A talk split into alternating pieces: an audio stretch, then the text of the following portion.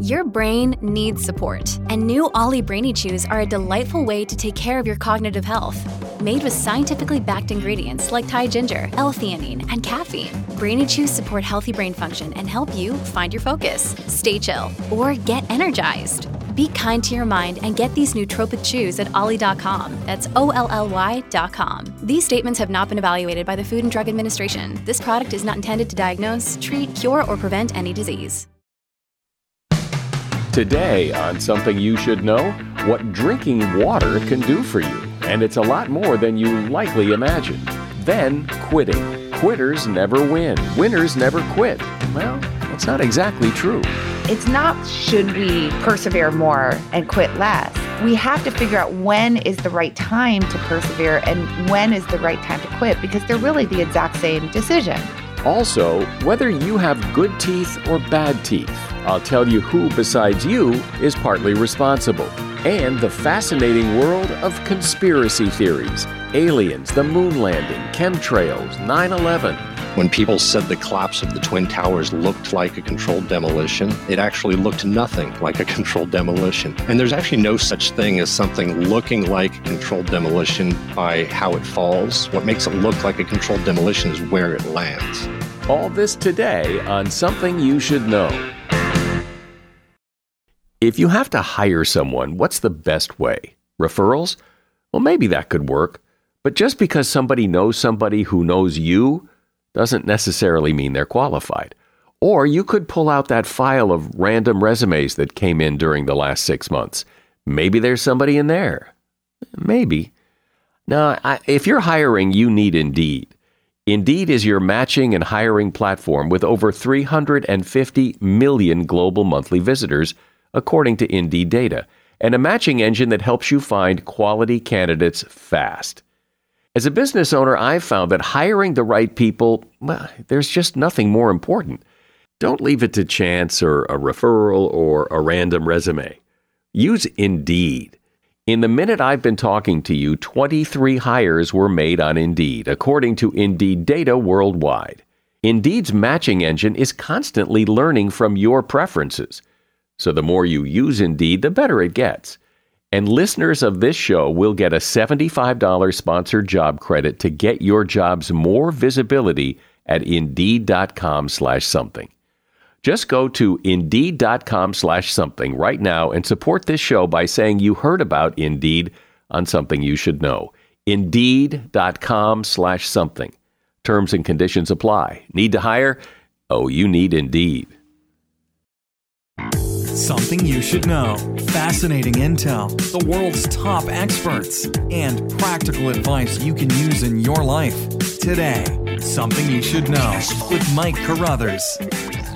Hello, and we're going to start this episode of Something You Should Know with a bit of a medical quiz here. Do you have any of these symptoms? Tiredness, no energy, dizziness, depression, stomach issues, headaches, dry skin, or joint problems? Well, believe it or not, all of these things can be caused by dehydration. There's a lot of research about this, and in fact, Dr. Mike Marino, a family doctor, says about 50% of his patients come to him with these symptoms. And when he gets them to increase the amount of water they drink, those symptoms often just disappear or at least become less serious. Dr. Marino explains that simple hydration, drinking more water, nourishes every organ, cell, and tissue in your body and makes them function properly. His prescription is to drink at least six glasses of water a day. Thirst is not a good indicator. If you feel thirsty, you've been dehydrated for a while already. Sipping water throughout the day is your best bet. And that is something you should know. When you hear the word quitter or quitting, it doesn't have a nice ring to it. After all, we've all heard that quitting, well, that's the chicken way out. Quitters never win, and winners never quit. Quitting is for losers. Well, hold on a second. Sometimes quitting may be the very best thing you can do, according to Annie Duke. Annie was a professional poker player for two decades and won the $2 million winner take all invitation only World Series of Poker Tournament of Champions. In 2010, she won the prestigious NBC National Heads Up Poker Championship. Prior to becoming a professional poker player, Annie was awarded a National Science Foundation fellowship to study cognitive psychology at the University of Pennsylvania. She's the author of a best selling book called Quit The Power of Knowing When to Walk Away. Hi, Annie, welcome. So, all of my life, I think this is true for a lot of us, is I was told you don't quit. Success comes through perseverance. You got to stick with it. And here you come along and say, well, now, wait a minute, maybe quitting has gotten a bad rap. Yeah. So, Mike, I think you actually get right to the heart of the matter. You know, we think about grit and quit as opposing forces, where in that opposition, grit is is the clear winner, right? Like grit is a virtue. It's character building, right? We love the people who persevere. They're the heroes of our stories. Whereas quitting, you know, it's a vice. Like quitters are losers. They're failures. And so we just really favor the idea of grit when we think about these two together. But as you point out, in terms of you looking back on your life, there are not just times when you feel like you quit too early and maybe you should have persevered longer, but there are also times when you feel like you quit too late.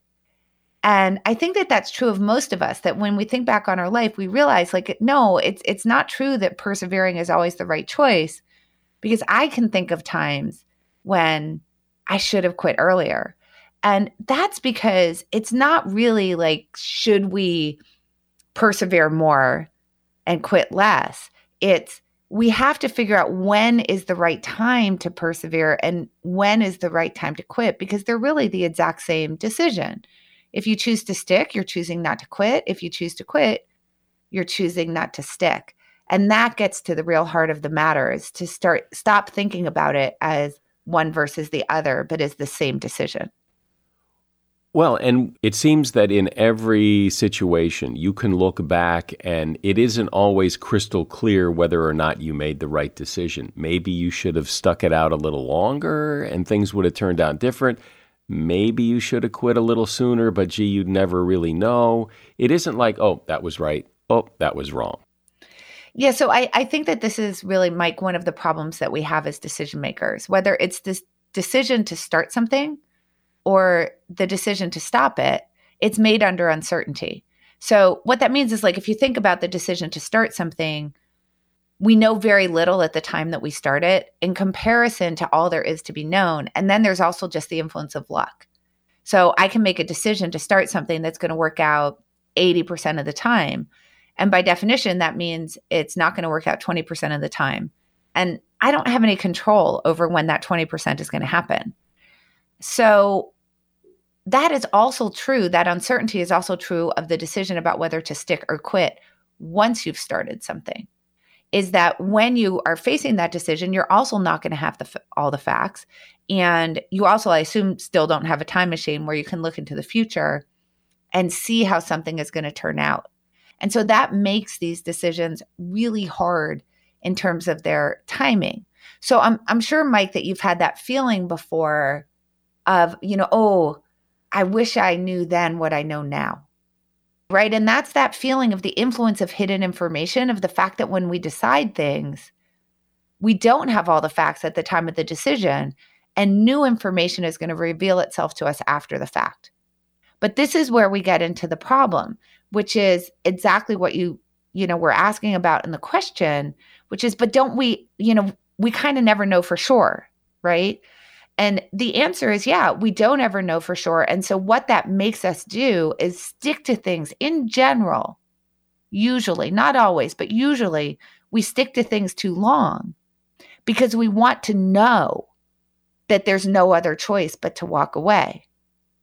And when we know for certain, in reality, that means there is no choice because it means that we've already butted up against the failure it means that we're in a job that's so intolerable by that point that we like can't even get out of bed because we're so miserable and we're using up all of our sick days and vacation days trying to avoid going into work.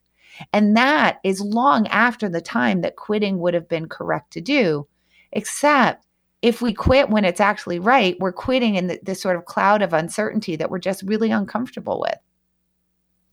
Well, the, the job thing is a good example of this n- next question, and, and that is, you know, I was always told by my father and, and just in general advice growing up that when you have a job that you want to quit, it's better to have a job if you want to get another job. So you hang in there till you get another job. You don't quit the first job until you get another job. And that may mean you're hanging in there longer than you want to, but there is a payoff to that. So, yeah, it depends on the situation, right? So, there's a couple of issues with it. The first is that sometimes, I mean, if you have severance or if you have the wherewithal, and this is a matter of what your circumstances are, you can actually quit the other job to go look for another one uh, because you may have some cushion built in. And, you know, clearly that depends on the job market, it depends on the opportunities that are available to you. That's for sure.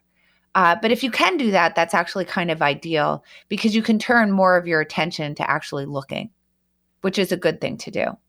The bigger issue, really, uh, with that advice is this that when you're in the other job, you tend not to be exploring other opportunities.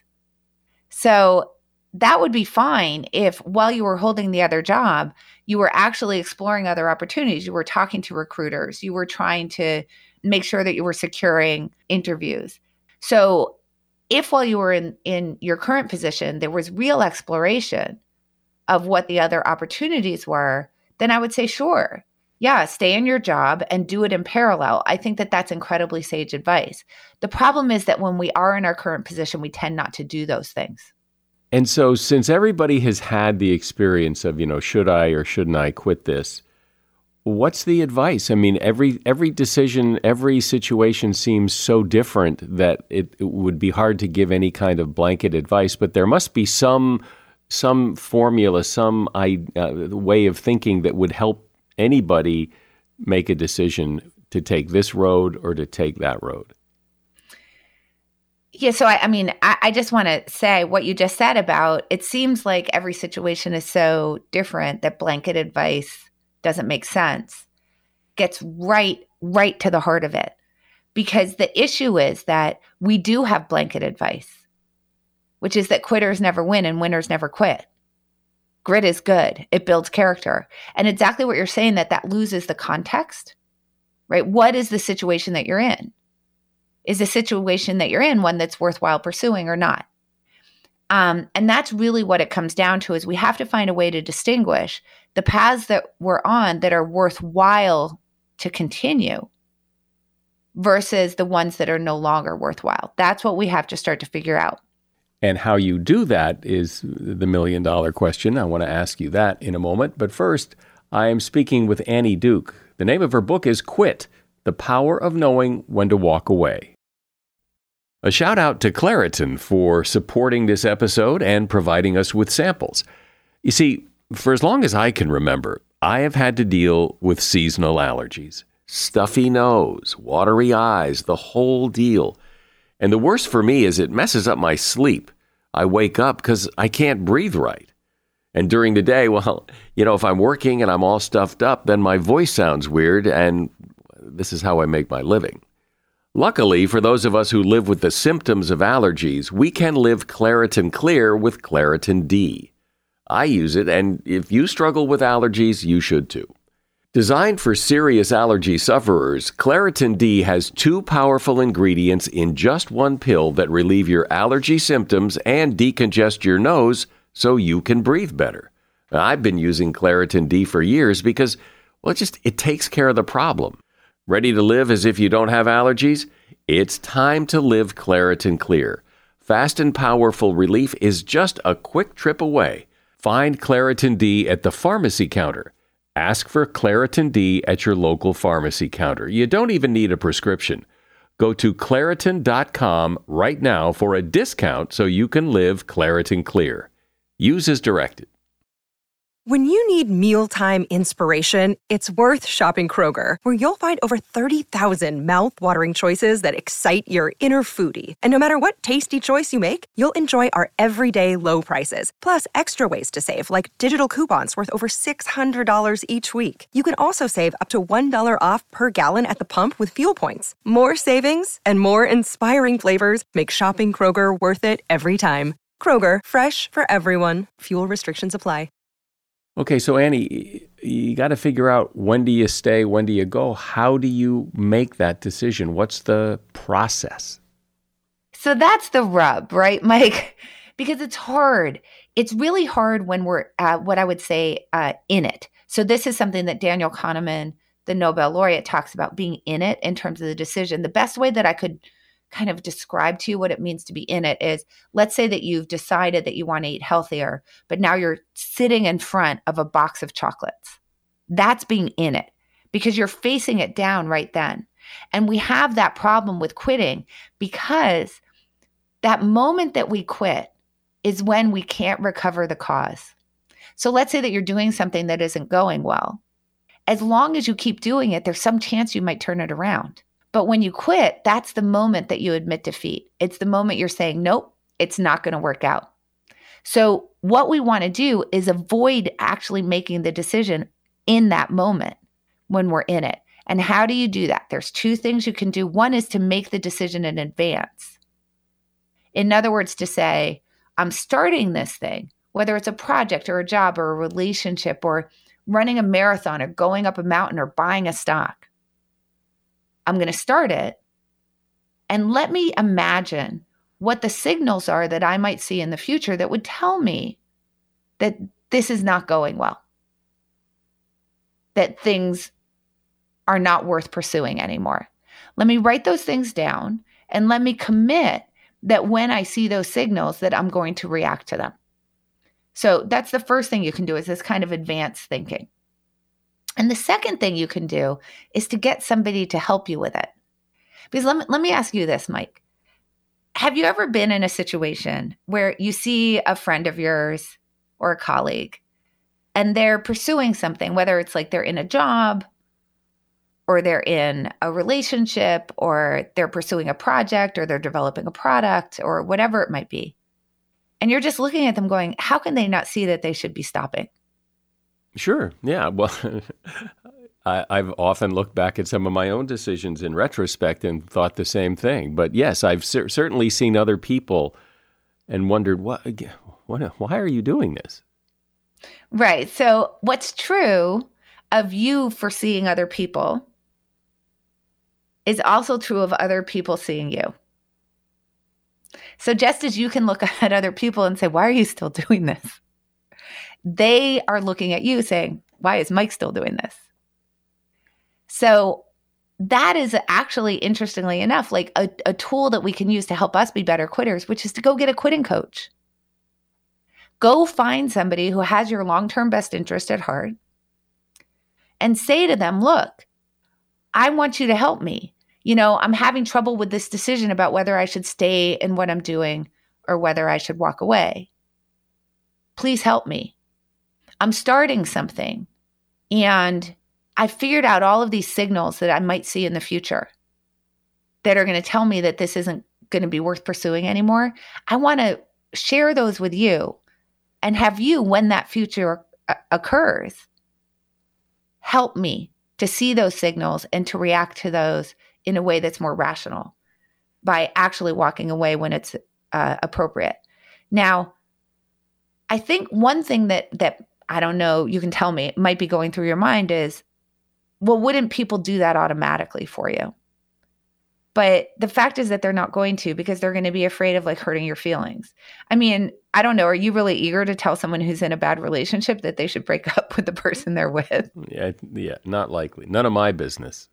None, none of your business. And also, ooh, if they stay with them, that's going to be really bad right. You right? Or if someone's pursuing a project that's failing, telling them to walk away is telling them that they're failing. You know, and we think that as friends, we ought to be cheerleading people. Like, I know you can turn it around, Mike.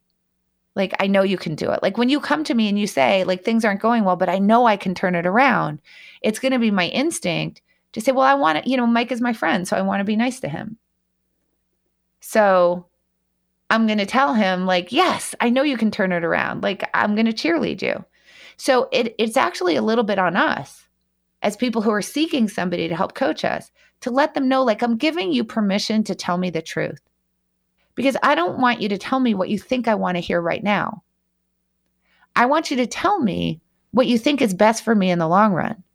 It would also seem, though, that another reason I wouldn't volunteer that somebody quit, or, and maybe even if they ask me, I'm not because I'm I don't know enough about that, whatever that is, to know. I don't know this other person. I don't know your industry. I don't know your employer. I I don't feel equipped to tell you whether you should stay or go. Yeah, so that that's why I mean, so when I say this, like you want to have someone who has your best interest at heart and is the right person to ask about it. You know, I do think that if if you're my friend and you see that I'm super miserable in a job, you are the right person for me to ask about it. When it comes to is a product worth pursuing, is a project worth continuing to pursue, you need to find someone who's got enough experience in in what you're thinking about that their opinion is going to be worthwhile to you. So that is something about like identifying the right quitting coach. It the person that you get to help you with a problem, you know, with problem A is not necessarily going to be the person that you want to help you with all problems. So you have to find the person who's in the right category, who's the right subject matter expert, who's seen it enough and has enough experience that their opinion is going to be a good one. It does seem that one of the reasons people hesitate to quit is it's it's that old you know road not taken problem you know? I'll if if I quit I'll always wonder what if I didn't? What would have happened if I hung in there? And and that's a thing that's hard to let go of.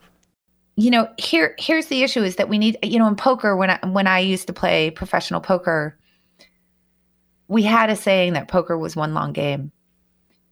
And what that meant was that what happened on a single hand mattered very little what mattered is that over the long run, you were getting yourself in the best situation so that uh, you would be making money. Because if you got really caught up in, say, a single hand of poker that you were playing, continuing to play beyond the point at which it mathematically made sense for you to be in the pot, because the moment that you folded was the moment that you knew on that hand you couldn't recover those chips that that was a way for you to go broke. Because what that would mean is that you would be continuing to bet more money that wasn't actually being bet in a winning situation. And that's true of these types of decisions. And I know it's really hard, but this idea of I don't want to quit because maybe I could get what I've got put into this back if I continue. Maybe I could turn this around and make it successful when that thing that you're doing isn't really worth your time is actually what makes us not succeed in the long run.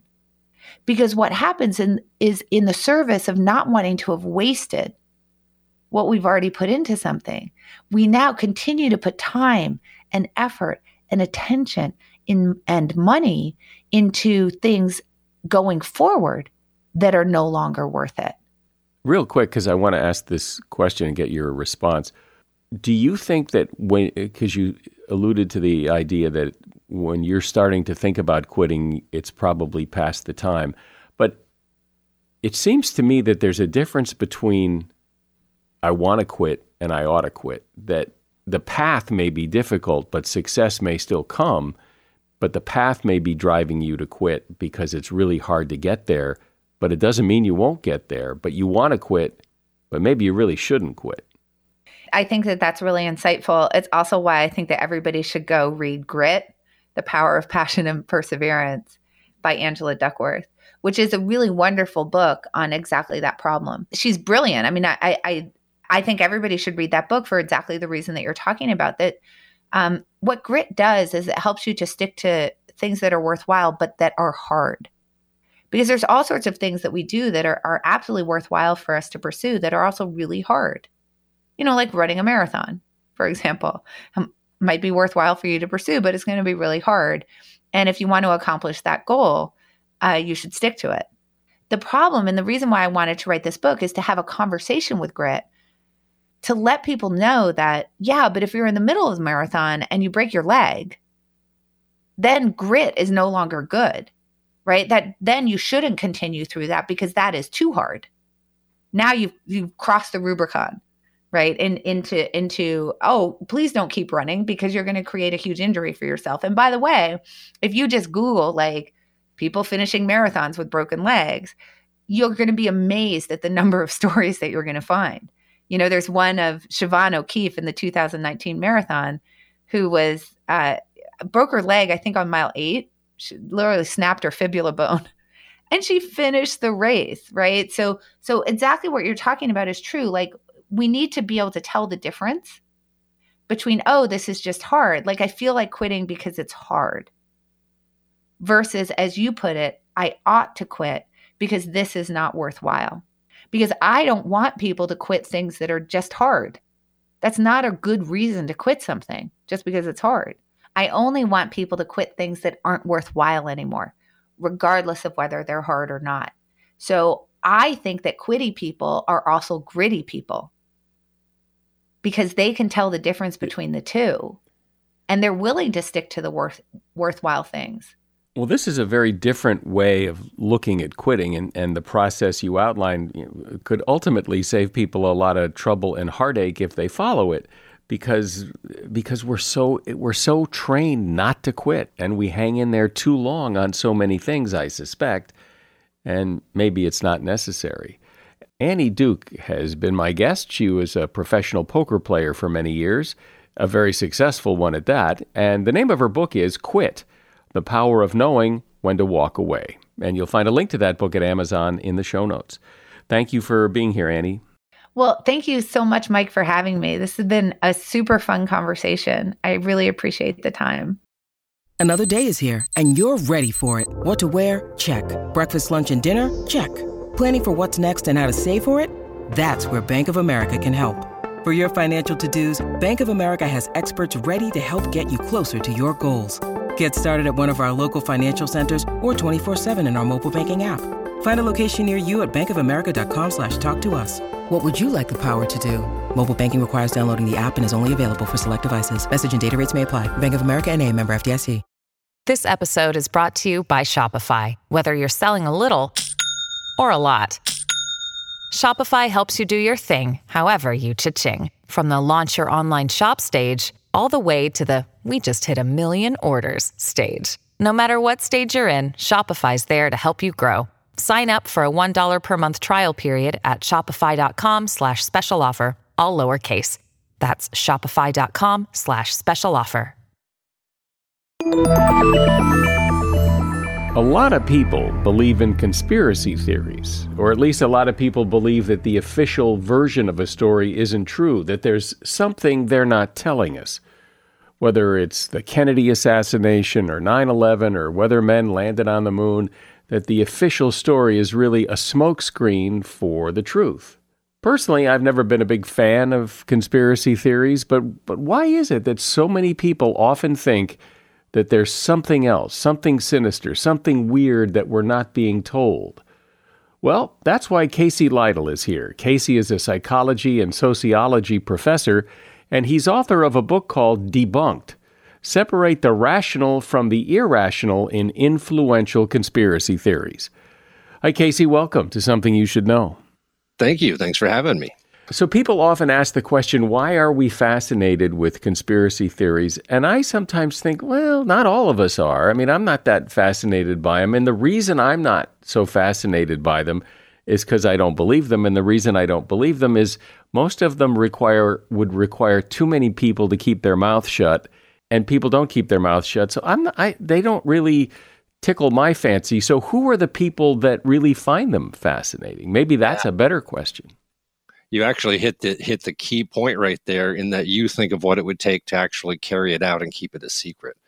Uh, a lot of people, it just fits their base belief about how things are. it's, it's basically how we take in information a lot anyway. We hear something that fits our beliefs. We don't think it very deeply. We just accept it and go on from there. And the more of an emotional need you have for the thing to be true, the more you're going to hang on to it and like it and not want to question it very much. Um, a great example here are the supposed false flag shooting events, things like this that involve crisis actors um, it's frightening to think that any stranger could just walk into my grocery store and start shooting the place up. That's frightening. That's a threat to me. But if I believe these are all staged events and no one's really getting hurt, now that's not a threat to me anymore. It feels safer um, to believe in that. But the uh, theory that we didn't really land on the moon, that that was fake, that that doesn't make anybody feel safer. So why would anyone want to cling to that? What's the point of that? That one holds on to the general suspicion of government that government's always lying to you and there are secret operations they don't want you to know about, which is true. You know, there are secret things going on that they keep covered up, and every once in a while we hear about one of them. But it kind of fits that belief that they're lying to us and we're smart enough to see through it and not fall for it. And the moon landing is another great one where just a lack of understanding of physics can lead you to believe it without questioning it very much.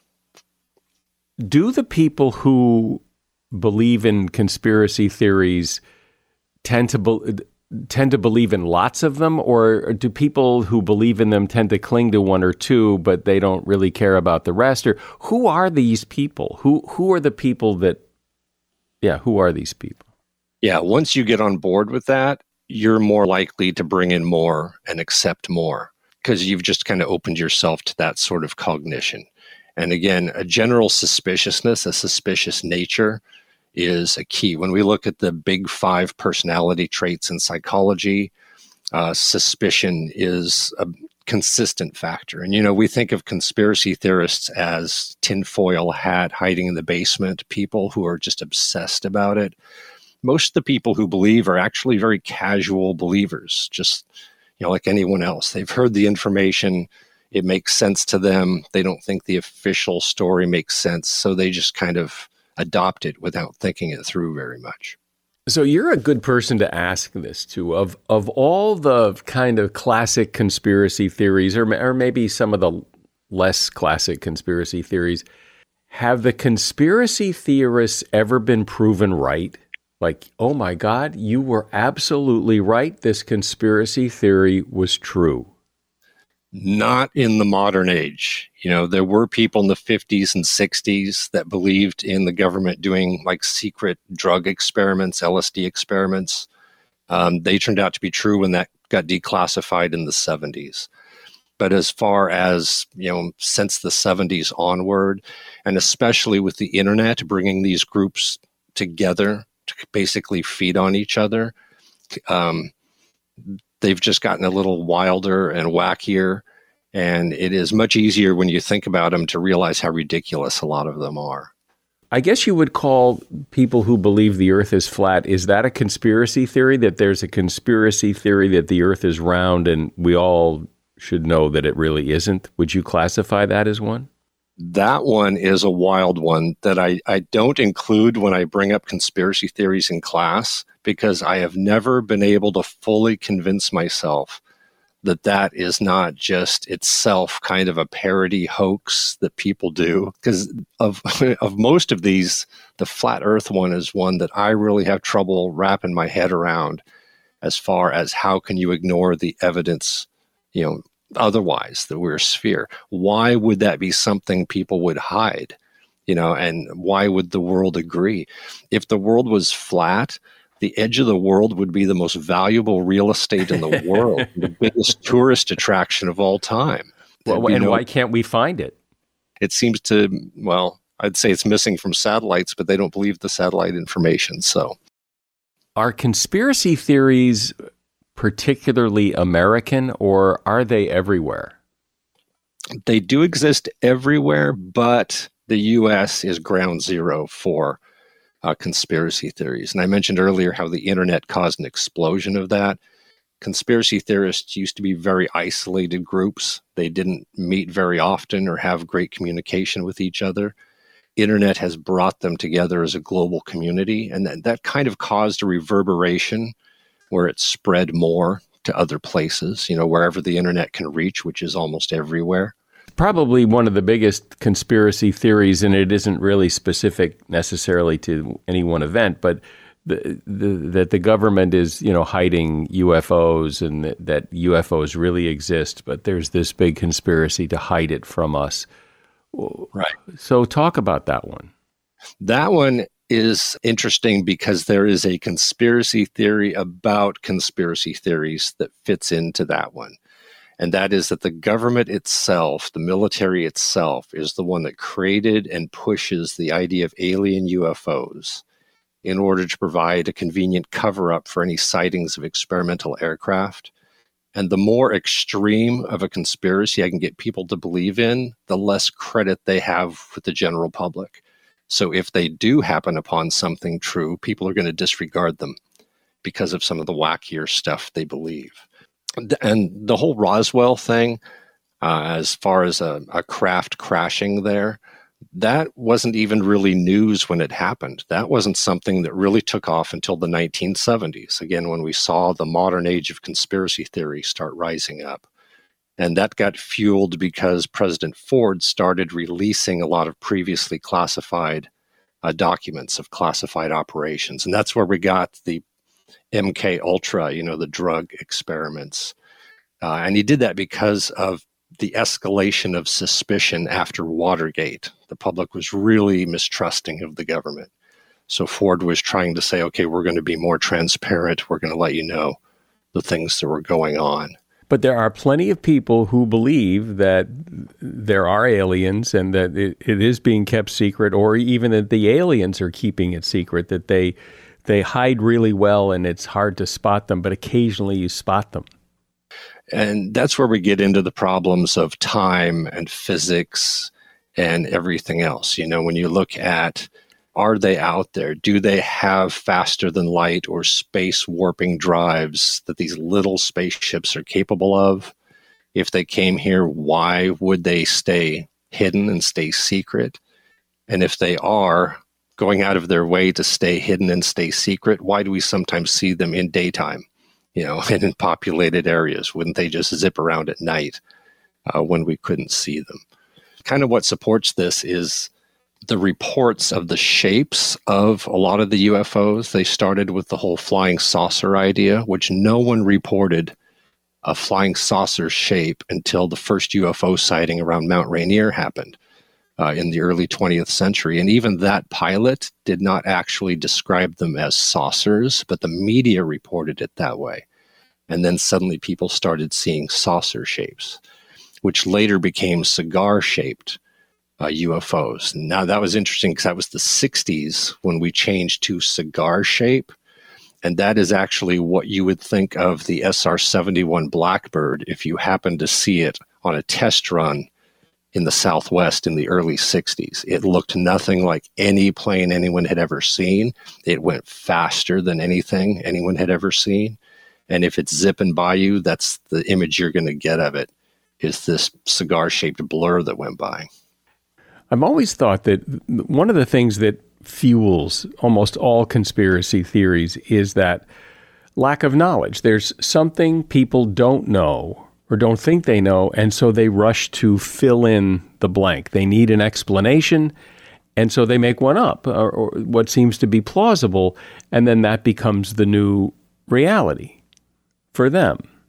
That that is exactly right. I mean, if if you are awakened in the middle of the night by a loud boom outside, your brain wants to know what that is and what caused it. You may turn on the radio, you may talk to neighbors. Uh, it's essentially an, an old primitive survival mechanism that wants to know why did this thing happen and could it be uh, relevant to me? And that's what drives a lot of these. And we also have stored memories of media in our heads that our brain will pull those out and use those for explanations. When people said the collapse of the Twin Towers looked like a controlled demolition, it actually looked nothing like a controlled demolition. They're simply talking about the way the towers started, at least initially, to fall. The top seemed to fall straight down. But what are they comparing that to? How many collapses of skyscrapers have they ever seen in their lives uh, that are actual events? That was the first one.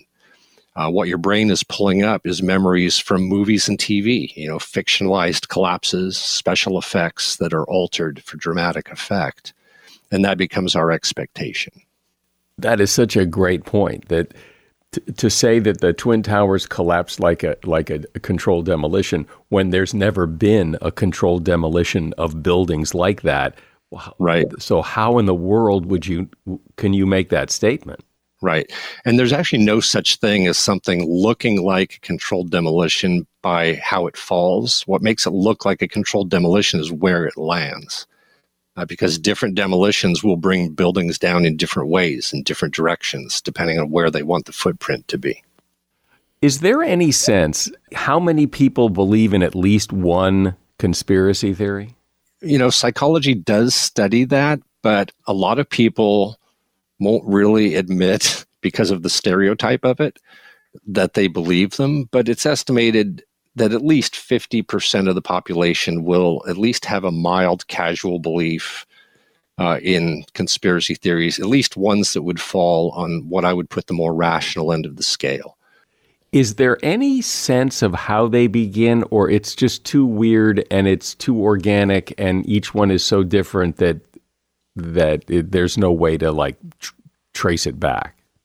The, yeah, you, especially now again with social media, uh, you get a bunch of little pieces uh, from individuals, and then those start to kind of coalesce, and it does really organically grow. September 11th, you can definitely see over time how they just kept adding layers uh, to these conspiracy theories. You ended up with weird things, you know, let's blow up World Trade Center 7 to cover up secret documents or something, as if that would be a rational way to get rid of information like that you know, if, if you have the means and the resource to secretly detonate a skyscraper, you definitely have the means to sneak in and take whatever information you want that's in there uh, without going to that extreme. But yeah, you definitely see them uh, gradually grow. And part of it comes from the misreporting that happens initially when an event is new. You know, there's all sorts of reports um, that turn out to be wrong but conspiracy theories will be rooted in the idea that those initial reports were actually correct and the corrections later were themselves a cover up in some way. So they'll grab those early misreports.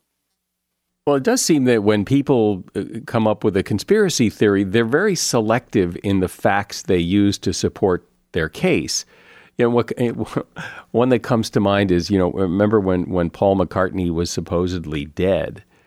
And when you looked at the clues that, that that guy came up with to prove that he was dead and that these were clues that the Beatles had left to prove that Paul McCartney was dead, they were pretty convincing. I mean, but there was also a lot of evidence that it isn't true. But, but, but those facts isolated like that were seemingly convincing. Right. In the in the modern age, the new McCartney is dead is the Avril Lavigne died around 2003 and has been replaced. That's the big one that she keeps having to let people know she's still alive. And I was doing a video clip on that recently, looking at some of the supposed evidence. People show two pictures of her that are like 10 years apart, and they'll say, Look how her nose is different. But then they also show a picture, a more of a close up, saying, Look, the shape of her eyes uh, is different in these two pictures when it's actually just the makeup that makes the eyes look different. But in the picture where they're saying the eyes are different, the nose is exactly the same in both.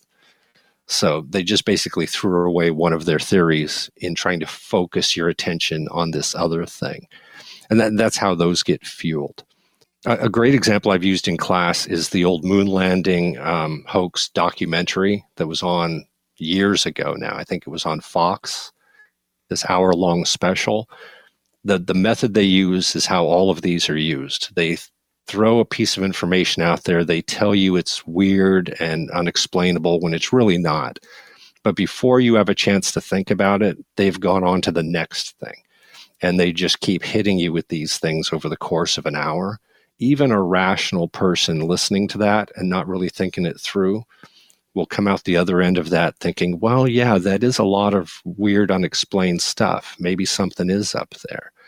But I would show that to class and I would stop after every point the documentary makes and explain what actually is the explanation for it. And there's actually nothing unexplained in it at all. And they can see how manipulative it is by just hitting you with information one after another and not giving you a chance to think about it. So my my idea that that I said at the very beginning here, it, the reason I I just these don't interest me much because I just know that too many people have to keep their mouth shut for these things to to actually be true and and no one ever comes forward so I'm just not interested. I mean, I did it. The, the simplest explanation is usually probably correct, and uh, and I'm done. Is is that kind of most people's thinking?